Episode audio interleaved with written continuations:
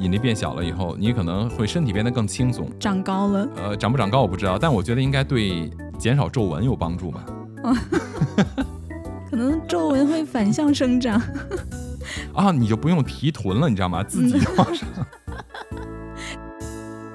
所以像这样的情况一旦出现以后，我我们都不用去考虑这些。我觉得到那个时候最，对于我来说最不重要的就是钱，就或者说对我来说最不重要的都是它发生什么问题。我只想知道我怎么能死得痛快一点，你知道吗？就我都不会去想的还有，我只想知道怎么我能死得痛快一点，让我一下子就死掉算了。对，一下死掉是不是要离那个撕裂点最近啊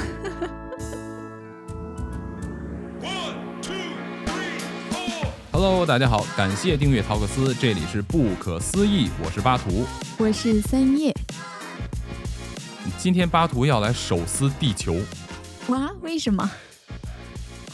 因为最近这段时间，我相信大家应该都有所耳闻，是吧？咱们这世界上好像不太太平啊，大家好像似乎都很分裂，有人说这样不好，有人说那样不好，似乎好像都不愿意在一起生活。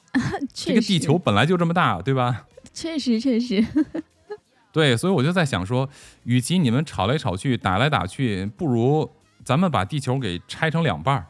哦，你喜欢去哪？一人住那边，一人住这边。对你爱去哪儿去哪儿住，不就完了吗？互不干预，是不是？所以，当时我就想说，我说，哎，假如我们要是能把地球给拆成一半儿的话，对吧？然后呢，这半地球在这边，这半地球在这边，你觉得哪儿好，你就去哪儿。我给你一次机会。但是不能反悔哦，你不能老说我来回来去跑不行。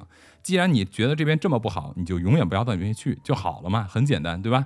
所以我就真的开始看了一下，有没有什么办法可以把地球给切开。所以是真的有办法可以切开吗？理论上是有。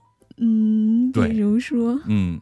如果想把地球切开，其实有几种办法。嗯，对我我基本上看到的，我我们先不管说这个能不能实现哈，就是我们按照理论上来讲的话，想切开地球有没有办法？真有。它是怎么切呢？第一种办法，这种办法就是以我们现在人类现有的武器力量哈，嗯，核武器的力量，核武器，我们可以。没错，就是用原子弹把地球给炸成两半。嗯，理论上是完全可以实现的，而且经过计算的话，虽然说，呃，原子弹的数量会非常庞大。如果要想把地球炸开，根据我找到的相关的一些资料和一些计算，可能至少需要有他说 one billion nuclear 这个 missiles，也就是说至少要有嗯十亿颗。现在的当量级的这些原子弹，或者说这种核武器，然后呢，它把它做成一个环状的，比如说，假如假如说你纵向的啊，把地球围绕一个环，或者是横向的，比如以赤道为中心，把赤道上全部都同时铺满这个啊核武器，把它炸开，这个是可以的，理论上是实能够实现的，你知道吗？但但但是这个就就可能影响会不会太大了，也没办法生活了。哎，对这个理论上虽然能实现，但是影响其实，你想把地球切开，怎么都会有影响，对吧？所以 咱们简单的说一下这个核武器为什么不要做，因为对比后边我们要提到的一些方法来说啊，嗯，这个首先地球表面就直接无法生活了，对，就你在炸地球的同时，你整个人就完蛋了嘛，就没有任何的生存的可能性，对，共同毁灭。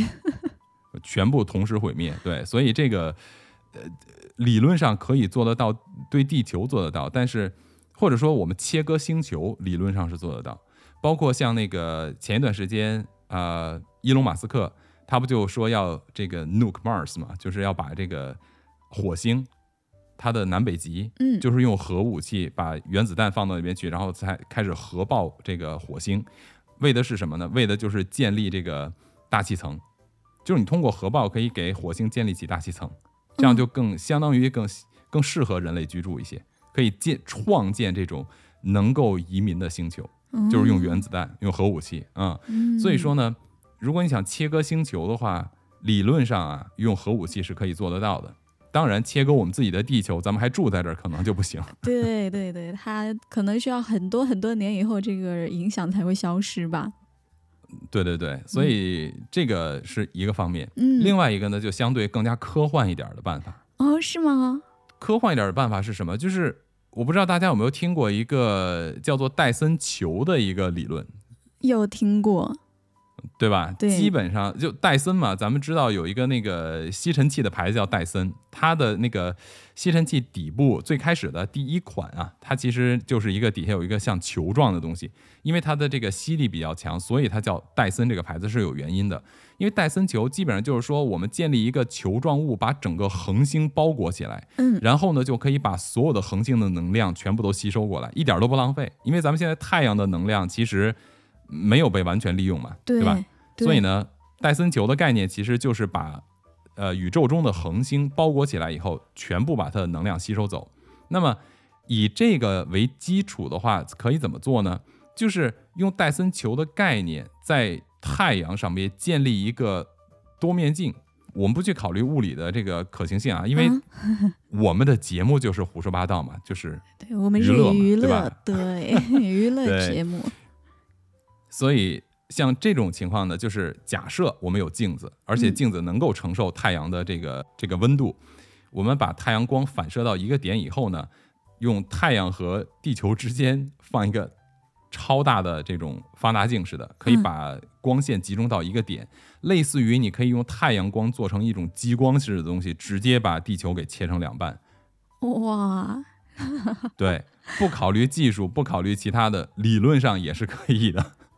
这个也是我看到的。对对对对，那我觉得这个效率可能比比用原子武器会更高哎。哇，这个效率超高的，而且你知道吗？就是还是说火星，嗯因为我们已经知道火星已经有人类其实对火星的了解已经挺多的了，因为火星探测器都已经很多很多年了在上面，对吧？是啊，然后呢，拍摄到的火星照片有一个非常著名的一张火星照片是什么？就是它的那个火星表面有一个特别大的一个，就就好像是划过去的一个一个爪纹一样，就好像有一个特别巨大的生物哦，挠了一下它那个火星表面。尺度很大那种，是不是啊？非常大，因为按照这个深度、这个宽度的这个像是一个疤痕一样的这个东西啊，嗯如果是任何的彗星或者或者流星经过火星，然后跟火星，比如擦着火星过去，留下这个痕迹来看的话，嗯，火星都不应该还能够继续保持火星的状态，它应该被击得粉碎。而且它应该也不会留下那种狭长尖锐的痕迹吧？对，因为你这么大的这个能量撞击过去，哪怕是划伤，整个这个火星就会肢解掉了，对吧？是啊，是啊，所以呢，比较有这个说服力的就是什么？就是比如说有这种太空武器，有像这种激光一样的东西，嗯，直接一一个激光过去，然后把整个火星表面给拉了一下，划伤、嗯，拉了一下，才有这种可能性。对，所以呢，就根据这个来看的话，那么假设啊，这就纯粹一个假设，嗯假设真的有这种宇宙的这种嗯激光也好，或者武器也好啊存在的话，那么它应该是能够具备切割星球的力量的。嗯，是啊。如果能被切割的话，可能这种会比较理想一些啊。这个我就我说的嘛，这是比较科幻的一个想法。如果对对对能够有这样的力量去控制的话啊，把地球直接这样切成两半。啊，对，那那另外还有一个呢？第三一个就是听起来应该是感觉啊嗯最靠谱的，就是什么呢？就是以钻孔的形式把地球钻一个大洞，然后从内部一点点把它切割开，以钻孔的形式切割开。为什么呢？技术上来讲啊，它是目前来讲是有可能实现的。就比起你说，比如说太空武器这种激光，嗯，或者或者用十这个十亿颗原子弹核爆地球，就看起来啊，就只是这这三种比较起来，钻孔一点一点把地球切开，嗯，不用考虑时间问题，因为这个都是个假设，咱们就是在玩嘛，在聊天，在玩我把它这样一点一点的给切割开呢，从目前人类的技术上边是有可能的。你比如说，在前苏联不是有钻了一个孔嘛？钻了一万两千多米，对对对，是啊然后就停了。遇到了一些阻力。对他们说是因为经费问题，因为当时前苏联跟美国在这个军事争霸的时候，他们就说说我们要钻一个孔啊，直接钻个地洞钻到美国去，对吧？从底下，但是不知道为什么停了。对，嗯所以就是这个是也是另外一个都市传说啊。以后咱们其实有有时间的话，可以来这个开一下脑洞。好呀，回到今天这个主题，因为已经有这个先例了嘛，已经钻孔了，但是对一万两千米这个深度跟地球的这个整体的这个来讲，想钻的话，那就不能考虑时间问题了，那呃真的得有这个愚公移山精神，呃，是啊，是，啊就真的是子子孙孙无穷尽也。是啊，嗯所以，如果要想把地球给钻开的话，我们其实更多的应该考虑的，并不是怎么把它打开。我相信啊，以以人类的破坏能力来讲，要想把地球弄成两半，我觉得都是有办法的。而且我觉得还真的不需要子子孙孙无穷尽也，真的会有更多的办法。其实我觉得我们更应该考虑的是，如果我们把地球切开两半的时候，那生活在地表的人类和整个的自然环境会出现什么样的变化？哎，我觉得这个确实是我们应应该要去想的，这个还蛮有意思的。对吧？就是我觉得你要是想去幻想一下这个手撕地球，应该比特别火的手撕鬼子的这种剧更难一些吧？是吧？我觉得。嗯，对，更难难很多。关键它有副作用。嗯，是，它会伤害到手撕地球的人吧？呃 岂止是人啊，就是整个世界都会发生改变。所以我们现在要来看一下哈。嗯那咱们现在呢，就假设说，我们已经可以把地球给切割成两半了。嗯 OK，就彻底分开两半了。我们现在其实今天更多的应该去思考的或者去讨论的一个点，就是如果地球被分割成两半了以后，我们整个的这个环境会产生什么样的变化，对不对？对对对，是啊。我觉得我最直观的就是，如果切开了，水应该会流失吧？水是可能会流失，其实其实是这样，就是嗯如果比较科幻的方法，通过太阳集中能量，然后像激光射线一样把地球切开，这样的高温直接打到地球上的水的话，就会直接瞬间蒸发海水。哦，如果海水瞬间蒸发以后，它会产生什么？它会产生这种雷暴云，它会随着大气呀、嗯没错，就是瞬间被蒸发的海水就变成蒸汽嘛。嗯，这个蒸汽呢会带着大量的这种电荷，所以就会变成雷暴云，而且它们会随着这个呃大气流动啊，就把整个这种雷暴云带到全世界各地，你就真的会出现更多的这种极端天气，也就是你的上空会各种雷暴、闪电这种东西，哦、对，然后后向地面来击打，这是用这种高强度的这种激光啊来切割地球会产生的一个直接的一个后果。那我们不管它用什么方法来切割地球，嗯只要地球一旦被分开的话，第一件事情会出现的，那不用说嘛，就会导致大规模的地震。大规模的地震会影响什么呢？因为你的我们都知道，地壳一旦被分开以后，地幔里边就是岩浆层嘛，说白了就是全部都是液体状的这种高温的，温度一般应该是在一千到三千摄氏度。嗯，就是人没有办法承受的那些温度。那你不会有任何东西能承受，因为太恐怖了。所以，对，但一般的金属都应该是无法承受的。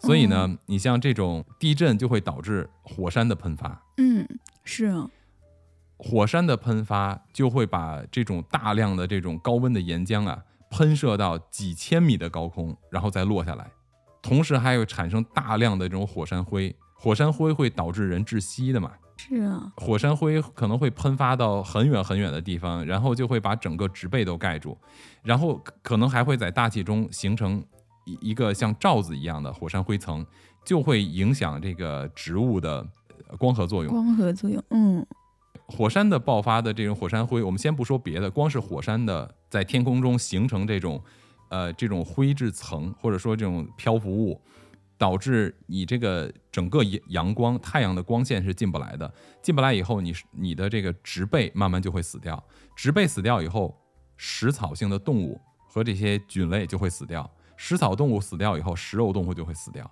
哦，就整个食物链都会崩溃。恐龙是怎么灭绝的？有很多种说法嘛，其中一个就是由于这个撞击地球，然后导致火山爆发，火山灰啊覆盖了整个天空，然后就是一点一点的死亡过程，就是先是植物植被死亡掉了，嗯，然后就嗯是食草动物，然后就是大型的食肉的动物，没得吃了嘛，最后就全部都灭绝掉了。这是一个说法，后来还会进入什么冰河期啊，这些就不是今天我们主要要聊的了。另外一个呢，就是火山的爆发就会导致海啸。海啸，据一些科学家的推算，哈，嗯如果出现这种地球分裂的状态导致的这种板块移动，导致的这种火山的喷发，它的海啸的高度会在我们人类历史上最高海啸的十几倍以上，也就是基本上你看不到是天还是海了，就是这种海浪的高度，你已经无法分辨是天还是海了，会整个吞没掉所有的这个人类居住地，你，你是没有办法去控制这个所。以这生物基本上是无法存活的。嗯，应该这么说，要看嗯，比如说这个地球从哪个地方开始分裂的。哦，你比如说它是从横向分裂还是纵向分裂，这不一定，对吧？嗯而且这么多个角度，你不知道从哪儿分裂，你有没有可能存活？有，但是是少少部分人，而且它并不是说可以一直存在下去，因为你的这些灾难会接踵而至。刚才我们提到的地震呀、火山爆发、海啸啊，这都是最直接造成的地质灾难。对，或者叫自然灾害，这些只是灾难的开始，它会蔓延是吗？不单单是蔓延。嗯地壳的运动是所有灾难的开始，为什么呢？当地球被分裂开以后，就直接还会影响一个非常重要的东西，就是你的磁极会产生变化。磁极产生变化。对，地球的两极产生磁极嘛，嗯这个磁极是哪儿来的？是你的地球的内核。就目前啊，因为我们现在知道地球的整个的这个呃什么地壳呀、地幔呀、地核呀里，地核里边是由固态金属和液态金属两个形成的呀。最内核的地核是固态金属嘛，它外边包裹着液态金属，对不对？对对对，但是大家别忘了，这个跟地球空心论一样，嗯对，也是没有被因为没有证证据。。是啊，无法证明啊，因为你你怎么可能找到地心里边去呢？现在的就是怎么知道它现在是什么样子的，都是通过大型的地震仪来测出来的，就是通过这个反射波、嗯声波打入到地下去，然后反射回来以后，根据这个来画出地下的样子，然后根据它来分析下边是组成部分是什么，比如是嗯岩石啊还是液体啊，它是这样的。但是呢，这些也只是根据我们目前能够使用的技术来来进行的推测。嗯，你没有办法去知道它具体是什么，你只有把它给像我们一样手撕开嘛，就像桃子一样，你把它掰开，你才知道它里边是是什么样子，对吧？对对对，所以你看，咱们手撕地球还有这种啊、科学精神，研究一下。太难得了。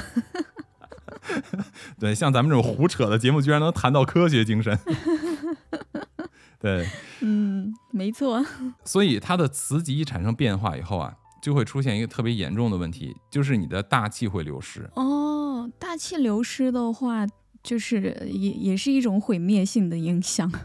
因为大气一旦开始，大气怎么流失？你的磁极产生变化以后啊，嗯，整个的太阳风暴、宇宙射线全部都会进来，你的大气会被吹散，你的大气会被太阳风吹散。哦，然后呢，这种有害射线呀，这种嗯什么宇宙射线啊，全部都会直接就放到你的地球上。同时，你的这个内核一旦被打开以后啊，你的这个地球引力就会发生变化。地球引力一旦发生变化，吸不住大气以后呢，你大气层一旦一旦消散以后，你的地球上表面的东西就会被太空吸走，因为太空是个真空状态嘛。嗯，是啊，但是因为地心它本身还有这个引力，你一旦把它打开以后，两边这个地球就好像你把你你可以想象一下啊，你把一个桃子从中间给掰开，对不对？嗯里边是一个桃核嘛。对，如果这个桃核有强大的这个引力的话，你的桃子，你手里边拿的桃子两边啊就会开始往里坍缩，就是桃子的表面会向中间坍缩。对对，是啊，对吧？它，但是它不会说彻底就坍缩完了，它只是会不断的坍缩、坍缩、坍缩到呃这个呃就是里边的这个引力到一定程度的时候，它就停止坍缩了，就会形成两个相对稳定的半球，呵 呵就是地球彻底被打开了。哦，但是呢，它的这个影响，刚才我们说到是地表的影响，对吧？然后我们又提到了大气的影，大气的影响呢，一旦分裂以后，它同时还会释放出大量的有毒气体，嗯因为这个太空要把地表吸起来嘛，所以地面上的灰尘呀、碎石啊，全部都会被吸进大气层，就会导致你无法呼吸。哦，对对对对，是啊，对，同时因为大气的变化就会导致广泛的降温，引发这种冰河效应。嗯你这些灰尘布满天空以后呢，你又接受不到阳光，所以整个天气就会变得非常的极端，就会变得非常寒冷，你就会开始失温，就整个地球就开始失温。到最后的时候，你的这个地核就会降温。是啊，而且这个大大气的消失，它的气压也变低嘛。嗯，就作为生物来说，它的耳朵是没有办法承受的，会炸裂。对呀、你都呼吸不了，还考虑什么耳朵问题？对对对，有道理。对啊，嗯所以像这样的情况一旦出现以后，我我们都不用去考虑这些。我觉得到那个时候最，对于我来说最不重要的就是钱，就或者说对我来说最不重要的都是它发生什么问题。我只想知道我怎么能死得痛快一点儿，你知道吗？就我都不会去想的还有，我只想知道怎么我能死得痛快一点，让我一下子就死掉算了。对，一下死掉是不是要离那个撕裂点最近啊？我是觉得在这种情况下哈，就是我想不出一个死法是痛快的，就不知道，就感觉什么样都不是一个特别痛快的死法，睡着的时候对吧，？睡睡着的时候，嗯，哇天呐，瞬间被岩浆吞没，对呀、你没有哎呀妈呀感觉。哇，太恐怖了！不，其实，嗯，在岩浆逼向你的时候，你的身体就会开始燃烧。哦，那就还是慢慢死去吗。是的，它的它的温度会在你的周围上升，嗯，对，万嗯，一、并不是说你一下子就完了。对，没错，万一我们还有知觉的话，我们的灵魂会飘出来，看着我们的身体被燃烧。是，所以说最好的办法就是假设它是有这种呃，比如说宇宙武器，对吧？激光射线这种东西，嗯，直接打到你身上，你瞬间被蒸发掉，就一下就成灰了。那那我觉得可能你都来不及想，应该是相对来说比较好的死法吧，嗯 对啊？嗯，对，所以像海洋也会，刚才咱不是提到了嘛，对不对？会引发嗯海啸，所以说海洋的整个生态啊，全部都会被毁灭掉。水也会被蒸发呀，就整个的都没有海洋了吧？呃，海洋可能还会存在，但是它会变成，首先就它两开始的时候，它可能是因为热嘛，所以说应该是，比如说南北极的这个冰川全部都融化，整个整个可能会被水淹掉，但同时呢，因为有呃这非常高的温度，它的嗯这个水就会开始不断的沸腾。就会不断的成为这个气，相当于你就把自己放到一个蒸笼里了，你就会体验活活活被蒸死的螃蟹是什么感觉。哇塞，对吧？就是那个时候，你想一下，就什么叫脱骨的状态，听起来很恐怖，真的，真的，真的，对吧？让你感受一下什么叫烤乳猪，你知道吗？烤全羊，嗯，所以、嗯这种是一个一个情况，对吧？那我们就姑且说，如果你在特别走运的时间和地点，你躲过了最极端的这些情况，嗯你正好还在某一个地球上的一个小岛或者小点上，那个位置还就是这种气候现象还没有还没有波及到你，你可能就是那个最后的一块净土。那么接下来你会怎么办？你能不能生存？你依然生存不了。对啊，我刚刚想到大气流失，然后那个呃水蒸发了，然后我们的这个地球质量变低了，是不是引力也变小了？那人就没有办法站在这个地面上了。嗯，其实不是。对于人来说，就是站立还是可以的。你的、嗯可能你的这个，比如说引力变小了以后，你可能会身体变得更轻松，你走起路来可能还能一跳一跳的。呃，长不长高我不知道，但我觉得应该对减少皱纹有帮助吧。嗯 可能皱纹会反向生长。延缓衰老的方法。往上，对，往上，对，你就不用啊，你就不用提臀了，你知道吗？自己就往上。对对对，所以一旦它被掰开以后啊，人类的这种生存的可能性应该低于百分之零点几，就你基本上没有办法存活，而且还是有一个时间的问题。你这百分之零点几的可存活的这个概率，还要看你能够存活多久的问题。嗯，如果说我如果说我是一个宇航员，我刚好飞到天上去了，我会被影响到吗？你不会被影响到，但我觉得那个死的更惨啊！对嘛？你在太空里飘着死啊，到最后就是你没家了嘛？你回不去了呀。对啊，所以我我还我还真的又又找到了另外一个很有意思的啊，这个是没有任何根据的，就是一个算是一个比较有趣的一个一个推论，就是假设我们要是把地球给分开两半的话。你就会看到它在不同的时间段，整个这个人呀和地球啊会产生什么样的关系？哦，它是怎么描述啊？它是这么描述的，跟咱们描述的有一点的地方不太一样，就是推测的。嗯，他是说呢，如果我们自己啊，就是开始去把这个呃地球给它掰开以后会怎么样？比如说你刚开始掰地球的时候，那么这个地球就会露出它的地心来。首先，它先会产生就是呃我们大陆表面的这个崩裂。就会出现非常多的这种呃裂缝嘛，就好像你看到的，你知道吗？前一段时间，去年还是前年啊，非洲大陆不就整个裂开了吗？就是在未来的多少万年以后啊，就是非洲大陆现在会变成分裂成两块了啊？是吗？对，就在前两天，呃，前两年出现的，它是从那个我要是没记错的话，它这个非洲大陆从哪里撕裂的？是从也门那个地方。开始撕裂，一直横跨这个就是肯尼亚，然后一直到这个西非地区，整个非洲大陆的等于是南部的这个东南角吧，我想想应该是对东南角这个地方往下的这个地方会整个撕裂开。大家有兴趣的话，可以上网去看一下，查一下，很有趣。它整个的大陆板块现在在在偏移，未来就是非洲会多出一块来啊，就分离出来的。嗯嗯，所以呢，如果我们手撕地球的话。你你的就像我们看电影《二零一二》那个灾难片一样，地地表就会开始出现大的裂缝，就开始裂开。是啊。然后呢，在这个开始的时候，十五秒以后就会开始出现剧烈的全球性的地震。十五秒。十五秒的时间就会出现全球性的这个地震了。哇，这个时间非常快。当这个地震出现三十秒的时候。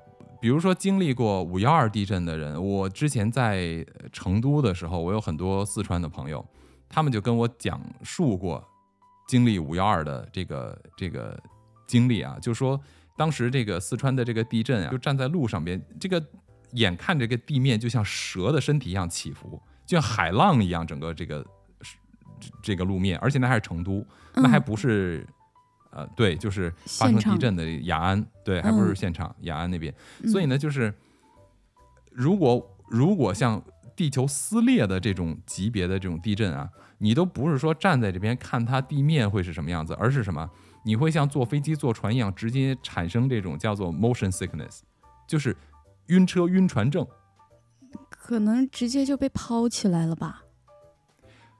对，就是晃到你会有这种晕船、晕飞机、晕车的感觉，这个就是它的这种地震级别，三十秒的时间，哇，五分钟以后，嗯，这种刚才咱们提到的，可能是在现在人类历史上记录的最大的海啸的高度，就是这个海浪的高度啊，这个海啸高度可能是三到十倍的这种这种高度的海浪，就会像。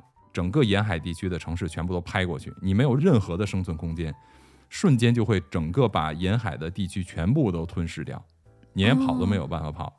对，两个小时以后就开始出现你的这个失重，嗯，你地球的这个引力啊就会出现大幅度，你就会开始出现这种脱离地表的感觉，就像我说的，你不会直接就飞走了。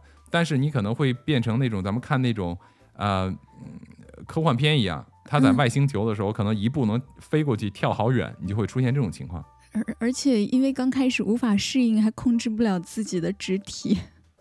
对，但是你也不会受伤嘛，就你飘起来以后，你落地的时候也不会受伤，它会慢慢的落下来，失重状态。嗯这是两个小时以后。嗯，当地球分裂开一天以后，会出现什么情况？出现什么情况？如果地球分开以后啊，两个小时，这个地球两个半球就会开始出现错位，中间大概有一百六十公里的这个距离，这是根据这个计算和推算啊。哦，错位之后，它们会有一些互相作用力吧？是的，因为地心两边，即便地心被切开了，嗯相互之间还会吸引嘛，就好像你把两块磁铁拿远一点，它们相互之间还是有引引力的。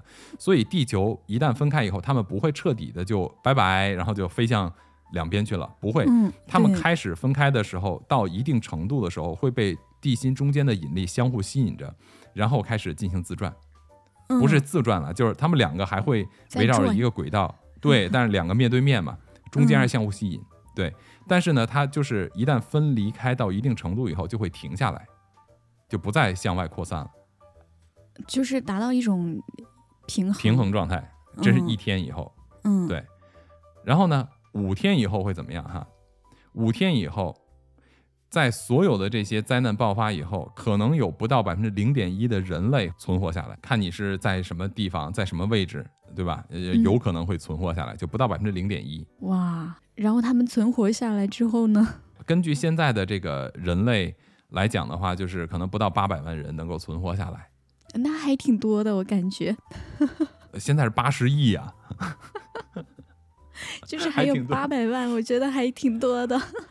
针对这种情况，你你想想看，八百万人，北京、上海的话两千多万、三千万人嘛，对吧？嗯嗯，八百万人是一个什么样的一个城市？我还真不知道。我我记得原来成都好像是一千多万吧，嗯，杭州是多少？我也不知道。反正就是一个没有这么超大型城市的人口，嗯所以呢，你把它放到全球去，那基本上你就见不到人了嘛，是是，对吧？嗯，接下来这八百万人，首先啊，因为人类你不管他是有本事的没本事，不管现在是不是在躺平状态的人类啊，他一旦出现这种情况以后，只要活下来的人，他就会进入一种自然而然的进入一种这个就是呃就是谋生状态，就是我要存活下来，没办法，因为那个时候你躺平也不行。对嗯，现在能躺平，是因为至少还有人类社会的存在，对，大不了你当乞丐嘛。是，到那种情况就是没办法，你就必须要靠本能来生存。所以那个时候呢，这些人就会开始思考什么？一周以后，他们就开始计划着如何重建他们的家园，重这是很自然的现象。嗯，对，比如说我在这个地方，对不对？我存活下来了，我就要考虑我如何生存下去，就是重建家园。哦，对所以对对对，这个时候，你知道谁最高兴吗？谁最高兴？两周以后就会有一波人特别的高兴，他们就嗯说：“你看吧，地球真的是平的。”就是那个地评论的那些人，flatters，、啊？为什么？因为它掰开两半了吗。它有边界了是吗？对啊，所以他们就说：“你看，嗯，地球是平的吧？”所以他们会很高兴的，超搞笑。嗯我觉得这里边他说的应该是一种讽刺，你知道吗？嗯，太逗了。对对对，因为它它对有边界，他可以掉下去了。是啊，由于人类只剩下八百万人了，嗯在这事件发生六个月以后，你就会发现一个特别神奇的事情，你的整个的语言呀、文化呀都会被简化。也就是说，大家不再有这么多的语言，不再有这么多的文化背景，不再有这么多的价值观、社会价值观以及意识形态，慢慢全部都会简化、统一回来。统一回来。这个就是人口减少以后会出现的情况。哦，统一成一种语言是吗？没错，哦，文化分类越多，语言越复杂，其实是因为数量变多了。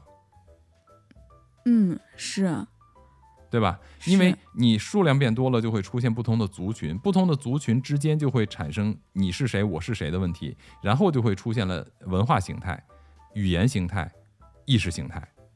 嗯如果说，比如说这个地球上就咱俩人，就你和我，嗯那咱们还会自己去单独创造两种不同的语言，自对吧？你没有意义嘛。所以说，啊、人数变少了以后，这些都会被简化掉。嗯，那他他们就是这八百万人在两个半球上面，那他们应该有两只系统，对不对？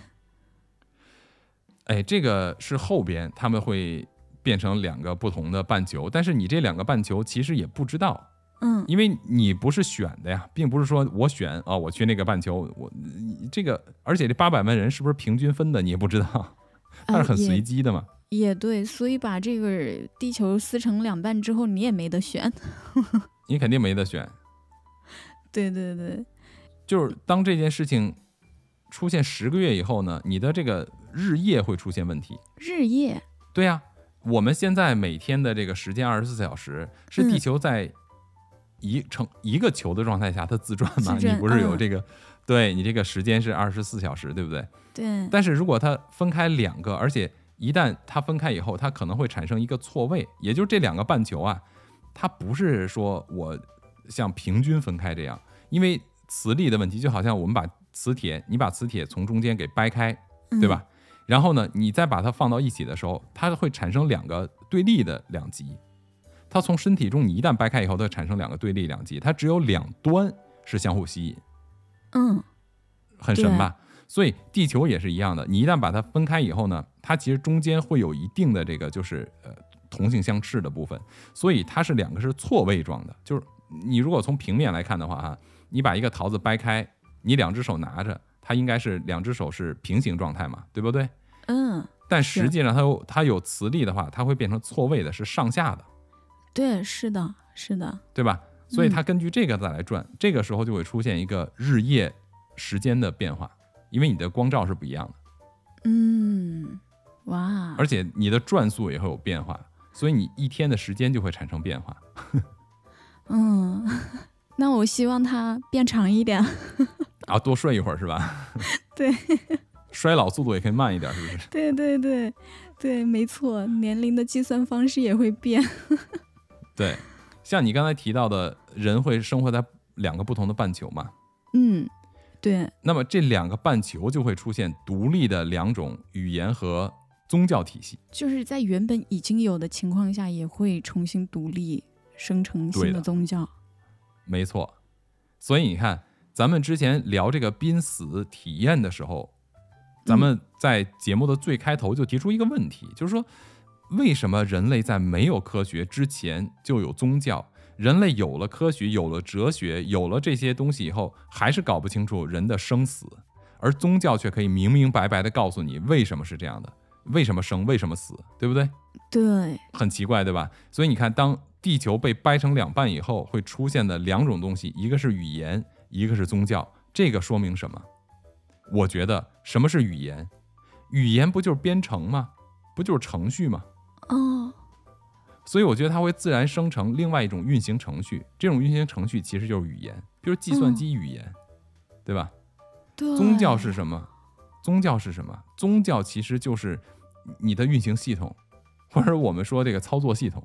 嗯，你如果没有这个操作系统的话，你怎么运行？是，就是这个，就是这个语言语言的环境，语言其实就是编程的过程，就是嗯我给计算机下指令，我是要通过计算机语言嘛，对不对？嗯我通过一个操作系统给它下达指令，比如说咱们现在现在使用的这些呃计算机这个界面，不管是 Windows 也好，还是苹果的这个 Mac 系统也好，对吧？嗯你看到的是图片，但实际上它是它是编好成的嘛，它是计算机语言零一零一零一的嘛，对不对？嗯，当你点开一个图片的时候，计算机获得的是零一零一的这一串，而并不是说你点的东西，它是通过你你是通过形象化的语言跟计算机在沟通，告诉他你要干什么，对不对？对，那么你告诉他干什么，整体的构架就是这个宗教，就是你的操作系统，这个整个的界面就是 宗教系统。如果我们是被创造的，那宗教为什么人类文明之前就出现宗教？就是其实这是他们的操作系统。嗯我们通过操作系统怎么得到指令，就是哇，所以你你如果去看很多的宗教型的这个内容的话，它都是给你告诉你人生如何活。你为什么活，为什么死，你这辈子怎么活，怎么死，它都告诉你明明白白的。这不就等于是我给我的计算机或者我编一个程，告诉你你要怎么运行是一个道理吗？我通过语言告诉你。对对对，对对对对对。所以你的程序越复杂。那么你的这个可能语言种类就越多，就好像现在计算机语言原来只有 DOS 系统啊什么之类，或者写那个东西，现在可能有各种语言，什么 Python 啊，什么什么什么什么 Java 呀，好多好多计算机语言，那不是跟人类的语言越来越多是一样一样的道理吗？好像是啊，很奇怪是吧？对啊，所以一旦出现了两种独立的语言和宗教，就会非常奇怪，人类。永远都会，只要一分离就会出现对立。嗯，就就好像吸铁石一样，吸铁石之前是一个整体。对啊，吸铁石之前是一个整体，你从中间劈断以后，对立了，劈断的那个断的部分就成对立了，它会自然生成两极。嗯，而且还错位，对吗？它很有意思，对不对？而且你劈断的时候，它生成的就是啊。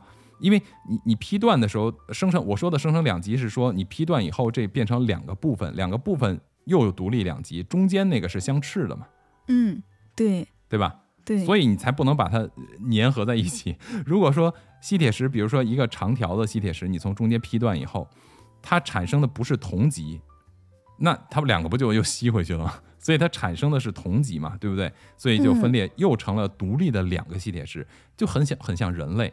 你把人类族群分割以后，它会对立起来，然后出现独立的两个磁铁，那就变成独立的两个族群。嗯，所以这个时候就会出现一个什么？就会出现，如果按照中国阴阳论的话，那就一定一个是白，一个是黑。嗯，如果出现一个白一个黑的话，那我们就可能说它一个是好的，一个是不好的。这就是刚才你提到的问题，它生活在两边的话，会不会出现两个不同的群体？哇塞，一个是白，一个是黑，哇！我觉得这个这个过程跟这个地球被撕裂的这个呃演变的过程太像了吧？就是它它会相斥，但是它呃地球到后面有可能还是会变成一个整体的吧？就这两半。哎，你说对了。虽然说它会变成一个白一个黑呀，你看这个阴阳之学里边说的真逗，这个八卦图，嗯，它地球真的最终啊，经过上百万年、上千万年、上亿年以后，这两半的地球会慢慢慢慢的又重新粘合在一起，回归到一起。到那个时候，整个地球的体积、质量都会变小一些，因为你在分裂的过程中都有很多的损失嘛，嗯。是，就好像我们现在有了量子物理的研究以后，就知道有夸克的存在。就是当你把一个东西掰开以后，破镜永远不能重圆。嗯，原因是什么？看起来你把它给无缝连接在一起了，但是你它的在微粒层面你少了，比如说我少了几夸克，那些是你根本就你看不出来的。嗯，但是你的质量是可以测定出来的，它会变变少的。哦，所以地球也一样。到了那种情况的话呢，地球会复合，但是它会比现在的地球要小一些，体积要小一些，然后再经过整体重新来一遍，就是经过它先是一个火球啊，慢慢的它又开始冷却呀，然后慢慢的产生大气呀，地球是有自愈功能的，这个是非常神奇的一件事情。所以你知道吗？之前有一个这个科学家，他曾经就提出一个观点啊，他说人类啊。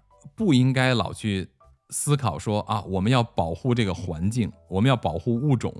他说，我们为什么要保护环境？不是应该思考环境需要被我们保护，我们应该思考的出发点是我们自己应该保护自己。为什么？他说，因为自然环境你无论怎么破坏它，最终它顶多就是把你消灭掉，然后它经过。上万年、上千万年、上亿年的时间来自愈，它又会生成新的一波生命。哦，所以你与其考虑我应该保护环境，不如你应该考虑一下我要生存，所以我不应该破坏环境。它是这个理论。哦，对，这个我非常认同。我也非常认同。所以你看，根据那个我们假定说把地球手撕开分成两半以后。那么嗯地球在经过时间，它慢慢会地球中间的内核的会把两个不同的半球重新再会吸回到一起，嗯，然后它慢慢的它变成一个一个非常炎热的一个球体啊，就是这种岩浆啊什么之类的，其实就会融化掉你比如说这些岩石啊什么什么之类的。等这些东西重新再冷却的时候，就不就相当于它又粘在一起了吗？你两块石头变成液体以后，变成岩浆了，对不对？然后呢，把岩浆放在一起，等它冷却了以后，不就变成一块石头了吗？对、不就啊，岩石吗？那所以说，地球是可以自愈、自己粘合起来的。嗯，然后就是会发生这个，就是可能人类出现之前的这种什么板块迁移啊，或者就是板板块粘合这种事情吗？会的，它全部都是这样，就是它粘合起来以后，就会出现什么冰河期啊，然后重新建立大气层啊，因为它只要有内胆，就咱们说这个内胆，就嗯地球的这个金属核存在的话，它的磁极会慢慢又会回来，回来以后就会拉到拉住大气，又会产生一个新的大气，嗯，然后慢慢的经过时间嗯温度的调节，慢慢的就会又有生物出现，这个就是地球神奇的地方。哦，所以我们之前是有可能已经撕裂过的，我们找不着有一些东西是因为这个温度太高了，被被融化了。呃，这个也有可能，因为我们现在说地球有多少年的历史了，也嗯还是个推测嘛。对啊，现在科学所有的这种公认的结论，其实都是基于我们没有更好的证据之前，我们先姑且认可这个说法，啊，对吧？所以现在对地球的年龄啊、宇宙的年龄啊，都是一种假说嘛，或者一种推论嘛。嗯，对对对，就是照这么说的话，我们要去撕裂这个地球没有意义啊。我们撕裂它肯定是没有意义的嘛，对不对？这不就是因为我只是想用手撕地球的方式来说一下目前这个地球上的人神经病一样，天天对吧？对 对对啊，啊，就是要分这个裂吗？就没有意义嘛。其实，呃，如果你要是从地球本身或者从物种上来讲的话，如果地球被分裂开一次，或者说地球被彻底清洗一次，然后再出现的生命，很有可能是更进化的一种生命形态。为什么？哎，这个就是后边以后咱们单独另外要说的一个话题。如果地球被撕开以后重新组合，整个再走一遍地球的这个发展史的话，那么有一些科学家推测说啊，到那个时候就下一代的地球，它有可能会生成四种不同进化形态的生命。哇，以后有机会咱们再单独聊那个话题，又是一个新的东西。好呀，我们下次再聊一个这个话题。咱们在做这个节目之前，我就在想这个话题的时候啊，我就突然想到说，我小的时候上初中的时候，我有几个同学，他们特别喜欢踢足球，所以他们是足球迷嘛。然后几个男生呢，嗯就在其中一个同学家去看球，就那个时候世界杯啊什么之类的。结果嗯其中一个男生就是去他们家看球的这个男生的奶奶，就走过来的时候，就看他们在那边看球啊，然后就很嗨呀、就在那边又叫又嚷的，觉得很烦，就说了一句话，嗯说那个这二十多个大老爷们儿抢那么一个破皮胆子干嘛？一人分他们一个不就得了吗？一人分他们一个球，自己踢自己的是吗？对，二十多个人抢来抢去，真没意思。所以我就想，对啊，我就想说，既然大家呃你们活得这么不开心，是不是总是分出来说，嗯哪一方哪一方，直接一分为二，好不好？谁觉得哪儿好，就在哪边生活，整个在宇宙中分离一下，对，嗯谁也不打扰谁，不挺好的吗？这个就是当时我想的，哎，算了。手撕一下地球，一人分一半嘛，不就得了嘛，对不对？嗯，哎呀，所以啊，原来是这样。所以稍微还是有一点点吐槽的成分。那咱们今天的节目呢，其实也是以这个娱乐为主，也通过我们的一些想法和找到的一些好玩的呃内容，希望大家呢可以通过娱乐的同时，开启一下你们的好奇心。有很多人经常问我们说脑洞是什么，对不对？嗯，对，咱们在节目的最后就大概的说一下脑洞是什么。OK，我们嗯对脑洞的理解，以及我们做这个脑洞类的节目，就是以事实为基础，加上一些传说，以及我们自己的一些幻想和联想，这个生成的就是我们所谓的脑洞。没错，所以呢，希望大家不要忘记，好奇心是推使人类发展的最核心的东西。所以，无论你能不能听到我们的结尾，都希望你可以永远对这种未知的东西抱有好奇心。是有好奇心的生活很快乐呀。嗯，就是啊，所以我们的节目就要将快乐进行到底嘛。没错，好嘞，那今天咱们的节目就跟大家聊到这儿了。那么下一次呢，咱们继续跟大家再聊一个跟地球相关的话题，就是如果地球的内核停止转动，我们的生活会有什么样的变化？没错嗯，，OK，那今天的脑洞就跟各位分享到这儿。再一次感谢各位收听陶克斯，这里是不可思议，咱们下期再见，我们下期再见，拜拜。拜拜。